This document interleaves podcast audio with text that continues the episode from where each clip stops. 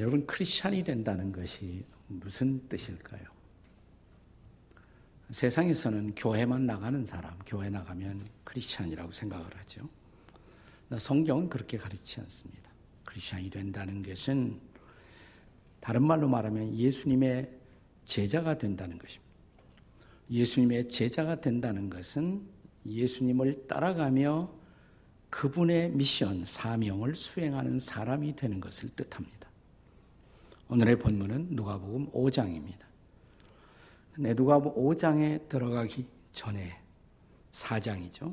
4장 마지막 부분에 보시면 예수님이 이스라엘 땅 가버나움이라는 타운에서 사역하고 있는 모습을 집중적으로 조명합니다. 그는 회당에서 말씀을 증거하기도 하셨고 또 마을에서 병자들을 고쳐주시기도 하셨습니다. 더 많은 병자들이 예수님을 찾아와 만나고 또 기도받기를 요청하게 됩니다. 그런데 누가복음 4장 마지막 부분 43절에 보면 예수께서 그 마을에 머물러서 계속 사역하기를 거절하십니다. 왜 그랬을까요? 자, 누가복음 4장 43절 우리 같이 한번 읽어 보겠습니다. 시작. 예수께서 이르시되 내가 다른 동네들에서도 하나님 나라 복음을 전하여야 하리니 나는 이 일을 위해 보내심을 받았노라 하시고 나는 여기서만 복음을 전해서는 안 되고 다른 마을에 가서도 하나님 나라의 복음을 전해야 한다. 그것을 위해서 나는 이 땅에 왔다. 다시 말하면 여기 예수님의 이 땅에 오심의 분명한 목적이 기록되고 있습니다. 그는 한 마을이 아니라 모든 마을, 한 도시가 아니라 모든 도시, 한 민족이 아니라 모든 민족에게 하나님 나라 복음을 전하시기 위해서 오셨다는 것입니다. 그래서 우리가 이 복음을 가지고 한 마을에서만, 한 도시에서만, 한 국가에서만 편향적으로 시간을 다 소모하는 것은 사실은 하나님 나라의 자원 낭비라고 할 수가 있어요. 자, 그래서 4장 마지막 부분인데 44절 한번 보세요. 4장 44절 같이 읽습니다. 시작. 갈릴리 여러 회당에서 전도하시더라. 그러니까 한 곳에서가 아니라 여러 곳에 가셔서 그는 복음을 전하셨다. 이렇게 기록합니다. 그리고 이어지는 말씀이 오늘의 텍스트, 오늘의 본문 누가복음 5장이죠. 자, 이 5장에서 첫 번째 사건이 오늘 본문에 나타난 예수님과 예수님의 으뜸 가는 제자 베드로, 시몬 베드로라고 그러죠. 시몬 베드로와 만남의 장면. 그리고 시몬 베드로를 제자로 부르시는 장면입니다. 왜 그를 제자로 부르셨을까요? 예수님의 동력자가 되기 위해서, 즉 하나님 나라 복음을 전하는 동력자로 예수님은 시몬 베드로를 필요로 하셨던 것입니다. 자, 오늘 본문에서 예수님과 시몬 베드로의 만남의 장면에 있어서 일어난 결정적으로 중요한 사건이 뭐냐? 자, 베드로는 이제 어부니까 물고기 잡는 사람인데 이 물고기를 잡는 과정에 있어서 뜻밖의 예수가 누구신가라는 사실을 발견하게 된 거예요. 예수님이 진짜 누군가라는 것을 발견하게 된 것입니다. 그리고 그분의 제자가 되기 위한 부르심을 받고 그분을 예수를 따라가는 제자가 된다는 것. 이게 핵심입니다. 본문의 핵심이죠. 자, 본문 10절을 다시 한번 보겠습니다. 본문의 10절 같이 읽겠습니다. 시작. 세베대의 아들로서 시몬의 동력자인 야고보와 요한도 놀랐습니다. 예수께서 시몬에게 이르시되 무서워하지 말라. 이제 후로는 네가 사람을 취하리라 하시니. 그는 어부예요. 물고기 잡는 어부예요. 근데 물고기 잡는 어부에게 내가 이제 이후로부터는 사람을 취하리라 이렇게 말씀하십니다. 사람을 취하리라. 다시 말하면 하나님과 상관없이 살던 사람들에게 하나님 나라의 복음을 전해서 그들을 또한 하나님 사람 되게 하는 일, 너는 앞으로 이 일을 위해서 살아야 한다. 이렇게 말씀하신 것입니다. 그것이 바로 전도예요. 그것이 바로 미션이에요. 그것이 우리가 예수님의 제자로서 이 땅에 존재하는 목적이라고 할 수가 있습니다. 자, 여기 시몬 베드로가 예수님을 만나고 경험한 가장 중요한 사건, 그것은 한 사람이 하나님의 사람이 되고 혹은 하나님의 일꾼이 되어 이제 하나님의 복음을 전하게 된 사건입니다. 자, 그렇다면 저와 여러분도 여기 와 있는 우리도 정말 하나님의 사람이 되기 위해 정말 예수님의 제자가 되기 위해서 우리도 경험해야 할 일들은 뭘까요? 뭘 경험해야 우리가 진짜 크리스천, 진짜 하나님의 사람이 될 수가 있는가? 그 첫 번째는 예수님의 주 대심의 발견의 필요성. 예수가 주님이라는 것을 발견해야 된다. 예수님이 주님이시다. 자, 지금 오늘 본문의 사건이 일어나고 있는 장소는 이스라엘 땅 게네사렛 호수 그랬습니다. 게네사렛 호수. 근데 이 게네사렛이라는 명칭을 또 다른 말로는 긴네렛이라고 말합니다. 긴네렛, 다 같이 긴네렛. 근데 긴네렛이라는 말의 뜻은 뭐냐면 수금이라는 뜻이에요. 수금.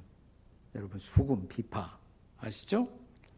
근데 이것은 또 갈릴리 바다의 별명입니다. 이 갈릴리 바다가 여러 가지 명칭으로 불리워져요. 갈릴리, 뭐 디베리아, 게네사렛, 긴네렛, 다 같은 바다예요. 같은 갈릴리를 뜻하는 것이에요. 근데 갈릴리의 지형, 형태가 이 사실은 갈릴리의 엄격하게 말하면 바다는 아니고 호수입니다. 근데 굉장히 큰 호수라 가보면 호수 같지 않고 바다처럼 느끼죠. 저렇게 생겼어요. 근데 뭐예요? 꼭 이게 수금처럼 생겼잖아요. 그렇죠? 이렇게 갈릴리 호수 바다의 모형이 수금 같아요.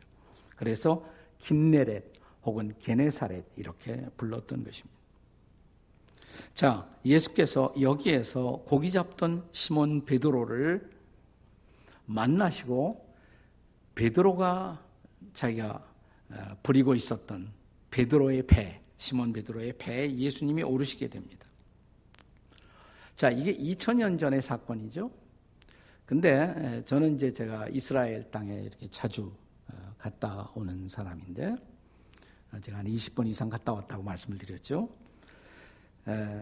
1980년대 갔을 때, 80년대 말에 갔을 때, 뭐 굉장한 사건이 일어났다 그러더 이스라엘에 무슨 사건이 또 전쟁이 일어났나 그랬더니 그건 아니고 2000년 전 예수님 시대의 배가 하나 발견되었다는 거예요. 예, 그러니까 그 배를 고증해 보니까 과학적으로 그 중에 2000년 넘었다. 그럼 틀림없이 그건 예수님 시대의 배란 말이죠. 그래서 거기 갈릴리 바닷가에 근처에 키부츠가 하나 있어요. 우리가 성수에 갈 때마다 자주 거기서 잠도 자는데 그 키부츠 이름이 기노사르예요. 그 발견한 배를 거기에 전시관에다가 이렇게 전시해 놨어요. 지금 보시는 것처럼 이렇게 전시해 놨습니다.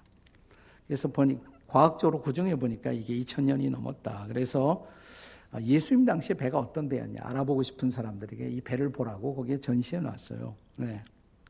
근데 이것이 지금은 잘 좀 이렇게 복원을 시켜 놓으면 저런 모양이에요. 지금 여러 가지로 이렇게 흐트러진 거랑 이렇게 해 놨는데 저렇게 보면 지금 우리가 보통 볼 수 있는 배보다는 조금 큰 저런 배란 말이에요. 배 모양이에요. 네. 예수님 당시의 배예요. 자, 예수님이 이런 배에 시몬 베드로의 배에 오르시어서 한동안 자 어, 조금 육지에서 떨어진 곳에 베드로의 소유한 그 배 위에 올라서 육지에 있는 사람들에게 설교를 하세요. 말씀을 전하세요. 네, 그리고 나서 베드로를 쳐다보십니다. 베드로가 그때 아마 인상이 무척 찌푸러져 있었을 거예요. 왜냐하면 어부는 고기를 많이 잡아야 신이 나는 건데 고기가 안 잡힌 거예요. 예, 밤새도록 잡았는데도 고기가 안 잡혔어요. 그러니까 이 사람이 울상이 될 수밖에 없었죠. 그걸 아셨어요, 예수님이. 그리고 베드로를 보시고 자, 뭐라고 말씀하세요? 4절. 다 같이 읽겠습니다. 4절. 시작. 말씀을 마치시고 시몬에게 이르시되 깊은 데로 가서 그물을 내려 고기를 잡으라 하셨습니다. 이때 베드로 굉장히 놀랐을 거예요. 아, 베드로가 일일이 다 얘기한 것도 아닌데 내가 고기 못 잡고 지금 얼굴이 우거지상이 되어버린 내 사정을 저분이 어떻게 아셨지? 네?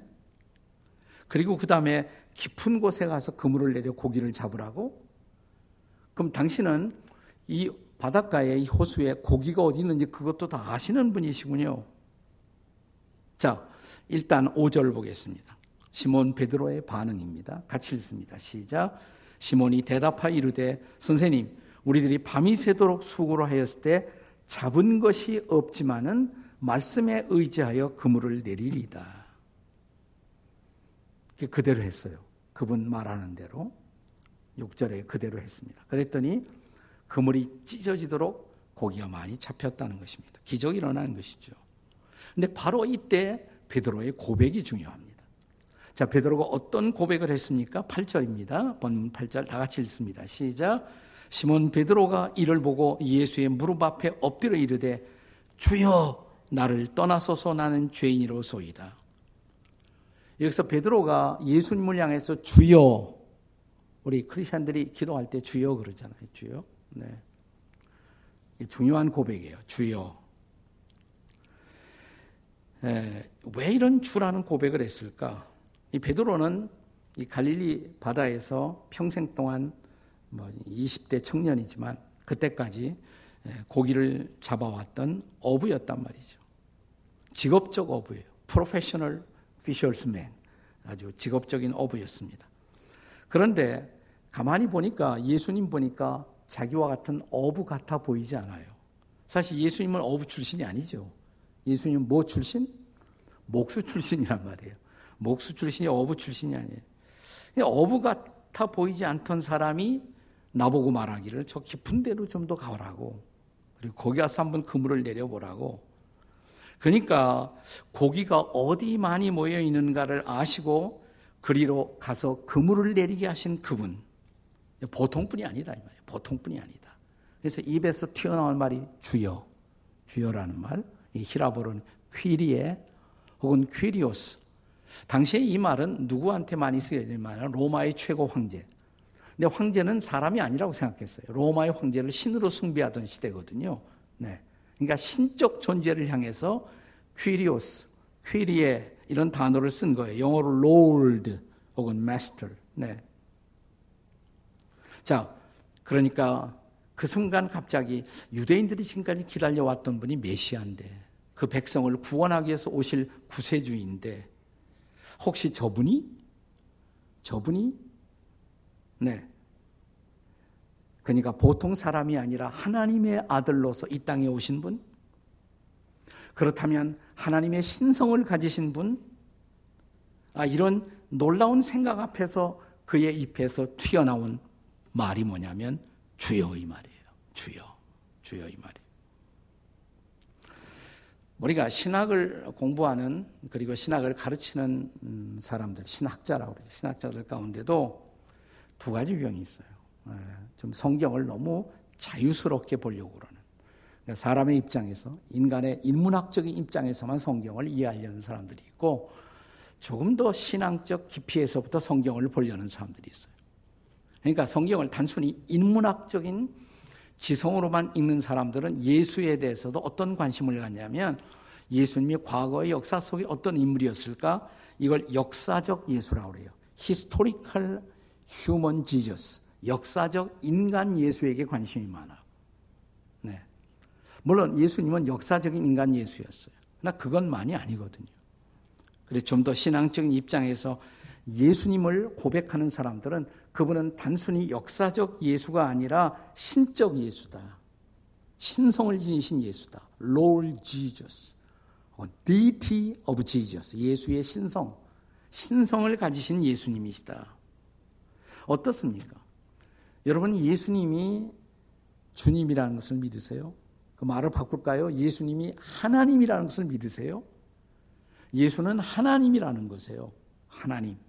네. 예수가 하나님이시다. 하나님의 아들이시다. 이걸 발견하는 순간이 우리가 진짜 크리스찬이 되는 예수의 제자가 되는 출발점이에요. 이것이.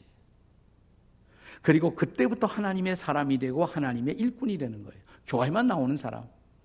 그리고 이건 안 믿어. 그럼 그냥 우리가 과거에 공자를 알듯, 광자 역사 속에 어떤 인물을 알듯, 소크라테스를 알듯, 뭐 예수님도 그냥 사대 성인의 한 사람이지. 이런 거 아는 것 갖고 인생이 안 바뀌어. 교회 나와도 사람이 바뀌지 않은 이유, 예수님을 몰라서 그렇다 이 말이죠. 근데 예수님이 하나님이시다. 하나님의 아들이시다. 주님이시다. 이걸 발견하는 것이 첫 번째다.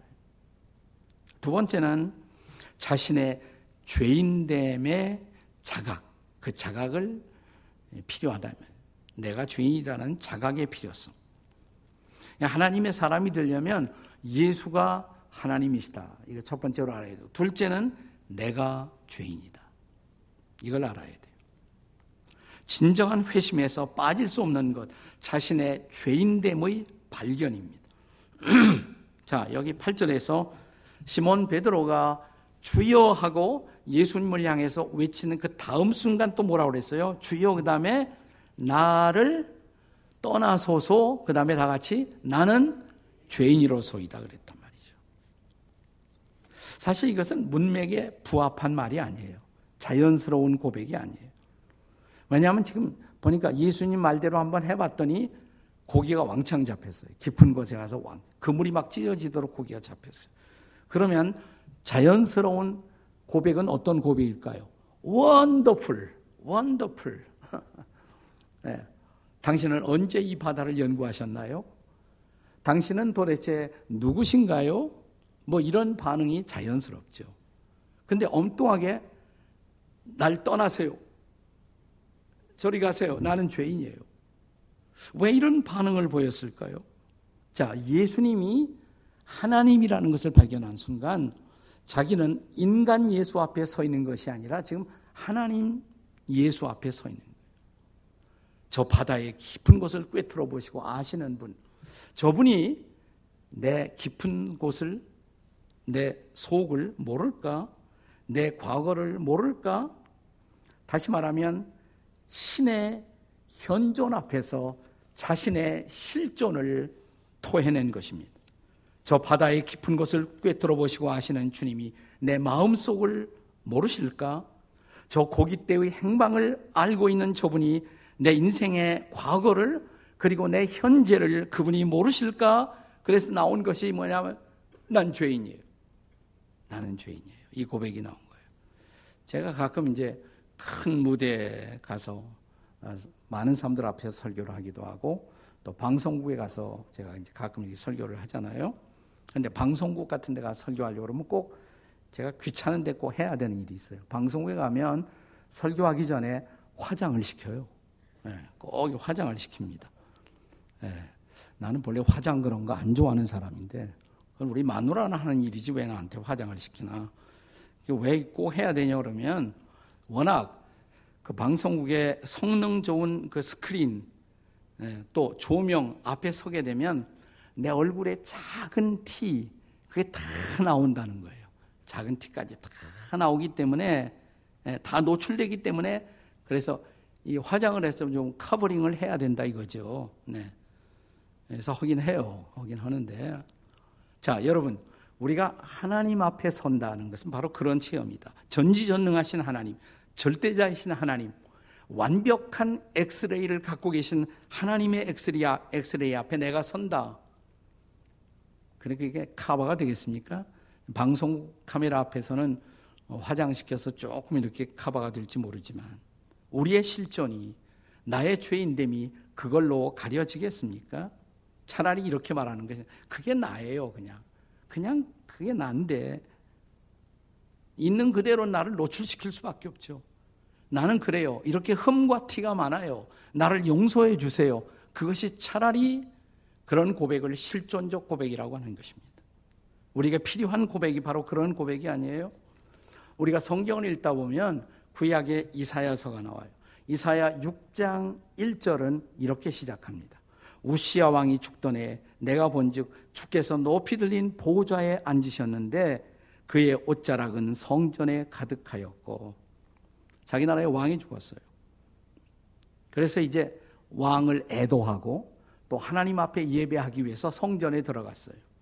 주의 보좌 앞에 갔어요. 주의 보좌 앞에 섰어요. 자, 그런데 국가의 위기를 맞이해서 성전 보좌 앞에 나아간 것입니다. 그때 그 보좌를 옹이하고 있던 천사들의 찬양 소리가 들려오고 있었어요. 뭐라고? 이사야 6장 3절입니다.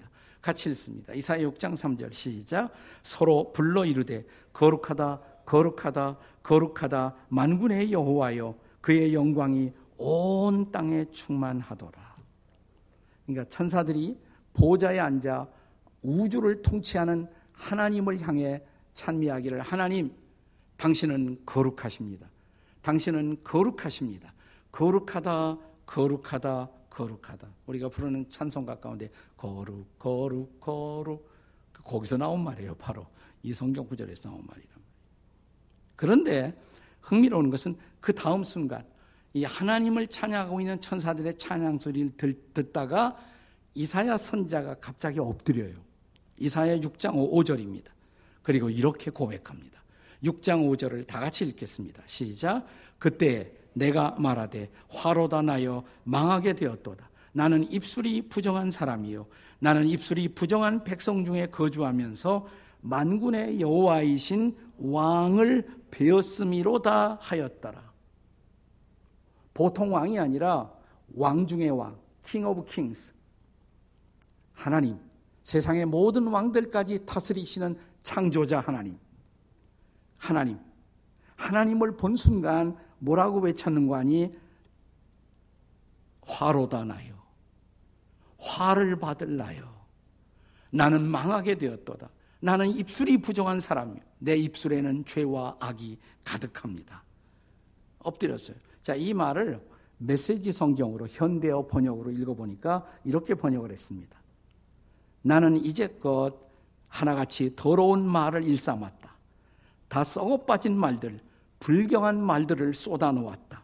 그런데 내가 여기서 하나님을 대면하더니 마치 강력한 엑스레이, 거울 앞에서 우리의 모든 흠이 드러나듯 전능하신 하나님을 대면한 순간, 신을 대면한 순간 내 입술의 말까지 부정한 더러운 내 존재의 모습이 드러나는 것입니다. 화로다 나는 죄인입니다. 이 고백을 쏟아놓은 것이에요. 네. 그런데 이 죄인됨의 자각이 깨어나는 그 순간이 사실은 우리가 진짜 크리스천이 되는 순간이에요. 그리고 내가 하나님의 사람으로 태어나는 순간이에요. 교회 나오면서도 내가 뭐가 죄인이야? 교만한 사람들이 있단 말이죠. 자기의 죄인됨을 모르는 사람이에요. 내가 죄인인 것을 아는 사람이 용서받고 새로운 삶을 살기 시작하는 사람이에요. 죄인이면서 죄인인 것조차도 알지 못하는 인생들이 이 땅에는 얼마나 많습니까? 왜 그럴까요? 하나님 앞에 서본 일이 없어.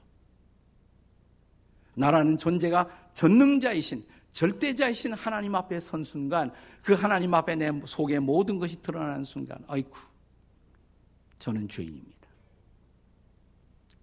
이 죄인됨의 발견, 죄인됨의 자각 이것이 하나님의 사람이 되는 중요한 순간인 것입니다. 그 다음에 세 번째로 마지막으로 우리가 진짜 하나님의 사람이 되려면 진짜 크리스천이 되려면 세 번째로 필요한 경험이 뭐냐? 주의 말씀에 대한 순종의 중요성을 깨달아야 합니다. 주님의 말씀에 대한 순종의 중요성. 우리가 하나님의 사람이 되기 위한 경험의 마지막 요소예요. 말씀에 대한 순종의 중요성. 자, 4절로 돌아가서 예수께서 시몬 베드로에게 명하시던 음성을 다시 들어보세요. 뭐라고 그러셨죠? 깊은 데로 가서 그물을 내려 고기를 잡으라. 자, 그때 베드로가 어떤 반응을 하는 것이 정상입니까? 베드로가 어부죠? 자, 평생 고기 잡던 사람이에요. 갈릴리는 자신의 어장이 아닙니까? 그 바다에서 지금까지 잔뼈가 굵어온 사람이에요. 그러면 예수님 앞에 이렇게 말할 수가 있어요. 시몬 베드로가 여보시오. 나는 이 바다에서 지금까지 쭉 살아왔던 사람이에요.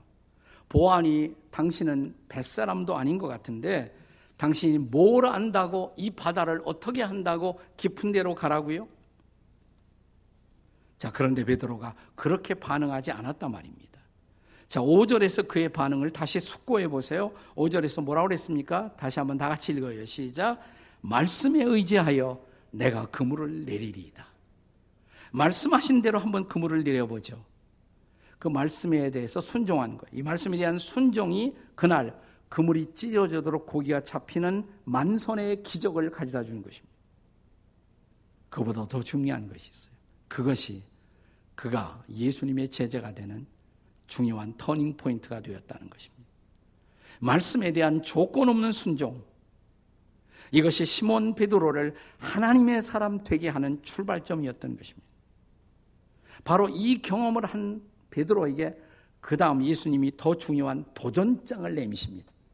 더 중요한 챌린지를 도전장을 내미십니다. 그게 뭐예요? 10절 다 같이 읽겠습니다. 본문의 10절 시작. 예수께서 시몬에게 이르시되 무서워하지 말라. 이제 후로는 네가 사람을 취하리라. 시몬 베드로야 두려워하지 말고 나를 따라오게. 이제부터 당신은 사람을 취하는 사람, 사람을 낚는 사람. 즉 복음을 모르는 사람들에게 하나님 나라 복음을 전해서 그들을 하나님의 사람 만드는 일을 당신은 해야 할 것을. 자, 이 대목을 마태복음 4장 19절에서는 똑같은 내용인데 마태복음에서는 이렇게 기록했죠. 우리가 잘 알고 있는 말씀이에요. 마태복음 4장 19절 다 같이 시작. 말씀하시되 나를 따라오너라 내가 너희를 사람을 낚는 어부가 되게 하리라. 뭘 낚아요? 사람을 낚아. 이제는 고기를 낚는 것이 아니라 사람을 낚아요. 너는 물고기 잡는 일을 생업으로 해와서 물론 그것도 중요한 일이야. 하지만 그보다 더 중요한 소명의 자리로 나는 너를 부르고 싶다. 너는 말이야, 고기만 낚을 사람이 아니라 사람을 낚는 사람이 되어야 한다. 지금까지 하나님도 모르고 예수도 모르고 메시아도 모르고 사는 사람들에게 하나님 나라의 복음을 전하여 그들을 하나님 나라의 일꾼 되게 하는 일, 그 일을 하기 위해서 내가 너를 쓰고 싶다. 나를 따라올 수 있겠니? Follow me. 나를 따라올 수 있겠니? 바로 이 도전을 하신 거예요. 이 도전을. 자, 11절. 자, 마지막 구절입니다. 어떻게 응답했습니까? 다 같이 시작. 그들이 배들을 육지에 대고 모든 것을 버려두고 예수를 따르니라. 아멘. 근데 그게 쉬웠을까요? 아멘 하기 쉽지만. 뭘 했다고요? 그들이, 즉, 베드로와 또 베드로의 동업자 어부였던 야고보 요한이 함께 배들을 육지에 대고 모든 것을 버려두고 예수를 따랐다. 쉬워요, 어려워요? 네. 배는 어부의 밥줄이잖아요. 배는 어부의 밥줄. 배들을 버려두고 모든 것을 버려두고 예수님을 쫓아갔다. 네. 이건 인생의 굉장한 혁명적인 경험이죠. 변화예요. 왜? 사람 낚는 어부가 되기 위해서. 즉, 사람을 취하리라는 말씀에 순종하기 위해서. 이제부터는 하나님의 사람을 만드는 일을 위해서 나는 살겠다. 하나님의 사람을 만드는 일을 위해서 사람을 취하리라. 네. 우리가 지금 이 사, 일어나고 있는 사건의 배경이 이스라엘 국가인데 성경의 국가 이스라엘은 근데 사실은 2000년 동안 나라를 갖지 못한 채 생존해 왔던 그런 나라죠. 유대인 역사가 요세푸스가 기록한 유대 전쟁사에 보면 이스라엘에 대한 나라가 완전히 망한 것이 100년대예요. 70년부터 시작입니다. AD 70년, AD 113년, AD 133년 세 차례에 걸쳐서 유대가 그 당시 세계를 다스리고 있던 로마와 전쟁을 해요. 게임도 안 되는 전쟁이죠. 그래도 치열한 반항을 했어요. 유대가 치열한 반응을 했어요. 이스라엘이 로마에 대해서. 그러니까 70년에 한 번 망하고 113년에 한 번 더 망하고 133년에 완전히 망한 것입니다. 그리고 이스라엘 사람들이 강제로 로마 사람들, 이스라엘 백성들을 전 세계에 흩어놔요. 포로로 전 세계에 다 흩어놔요. 그때부터 이스라엘은 소위 디아스포라, 흩어진 민족이 됩니다. 그냥 흩어지기만 흩어져서 전 세계 민족 가운데서 온갖 핍박을 박해를 다 받죠. 대표적인 박해 독일의 히틀러에게 자 유태인들 얼마가 죽어요? 600만 명이 600만 명이 히틀러에게 다 죽는 그런 비극을 경험하죠. 이렇게 고생하던 유태인들이 자, 갑자기 소위 이스라엘 나라 안에 1900년이 가까운 어느 때 시온주의 운동이 일어나요. 자이오니즘이라는 운동이 일어나요. 우리도 옛날 우리의 땅으로 돌아가자. 네, 그래서 어, 처음에는 뭐 흩어져서 어, 유태인들이 또 부지런히 흩어져서도 열심히 일하니까 돈도 벌고 그런 부자 유태인들이 사업가 유태인들이 많았으니까 옛날 땅을 조금씩 조금씩 사는 거예요. 옛날 땅을. 그냥 우리가 고토로 옛날 땅으로 돌아가서 우리 함께 모여 살자. 이게 시온주의 운동이에요. 그러자 기적적으로 어느 날 2000년간 나라 없이 떠들던 그 나라가 이스라엘이 자기들만의 나라를 부활시키는 기적이 일어나잖아요. 기적이. 네. 그뿐만 아니라 세계에서 가장 많은 노벨상 수상자를 배출한 나라. 세계에서 가장 우수한 법률가들을 배출한 나라. 세계에서 가장 우수한 과학자들을 배출한 나라. 이스라엘이에요. 어떻게 이런 일이 가능했을까? 그건 흩어져서도 흩어진 이스라엘이 흩어진 세계 모든 곳에 가서 반드시 그들은 회당을 짓고 회당을 중심으로 작은 회당이라도 시나고그 모여요. 그 회당에 가서 그들이 그들의 민족의 정체성을 유지하면서 교육을 받습니다. 자, 흩어진 이스라엘 민족을 교육시킨 두 가지 교본이 있어요. 두 가지 교본. 그게 뭐냐? 성경, 탈무드. 네, 구약 성경과 탈무드를 갖고 교육을 시켰어요. 박해를 받으면서도 가정에서, 회당에서, 그들이 만든 학교에서 교육의 목표는 뭐냐? 하나님의 말씀 앞에 순종하는 사람들. 말씀에 순종하는 사람들. 네, 구약만 믿었기 때문에 예수님께 순종까지는 오지 못했어. 거기까지는 오지 못했어. 그러나 어쨌든 말씀에 대해 순종하는 사람들을 키워내는 거예요. 이 변화없는 유태인들의 흩어진 유대인들의 비전, 하나님의 사람을 키운다. 하나님의 백성을 키운다는 비전 갖고 오늘의 이스라엘이 된 거란 말이죠. 자, 그렇다면 사랑하는 여러분, 저와 여러분은 그들이 가졌던 성경을 갖고 거기다 신약 성경 그리고 예수님을 알게 된 여러분과 저는 자, 우리의 사명은 뭐예요? 우리의 사명은 이제 예, 오늘의 예수의 제자들을 키워내는 일. 그것이 가장 중요한 목표예요. 예수님이 저와 여러분을 부르신 일, 너만 믿는 것이 아니라 너희들도 예수님의 제자를 키워내야 된다. 하나님의 사람을 키워내야 된다. 사람을 취하라. 사람을 세워라. 기독교의 미래. 어디에 달려 있을까? 우리가 어떤 하나님의 사람들을 키워낼까요? 어떤 예수님의 제자들을 키워낼까요? 그냥 교회만 나오는 것이 아니라 저는 예배 못지않게 교육의 중요성을 제가 늘 강조하고 열심히 교육을 해왔잖아요. 이번 다음 월요일서부터 금요일까지도 구속사 세미나를 하는데 예, 줌으로 하지만 하나님의 사람을 키워야 돼요. 하나님의 사람을 예수의 사람을 자, 이 일 앞에 헌신하는 저와 여러분이 되시기를 주의 이름으로 축원합니다.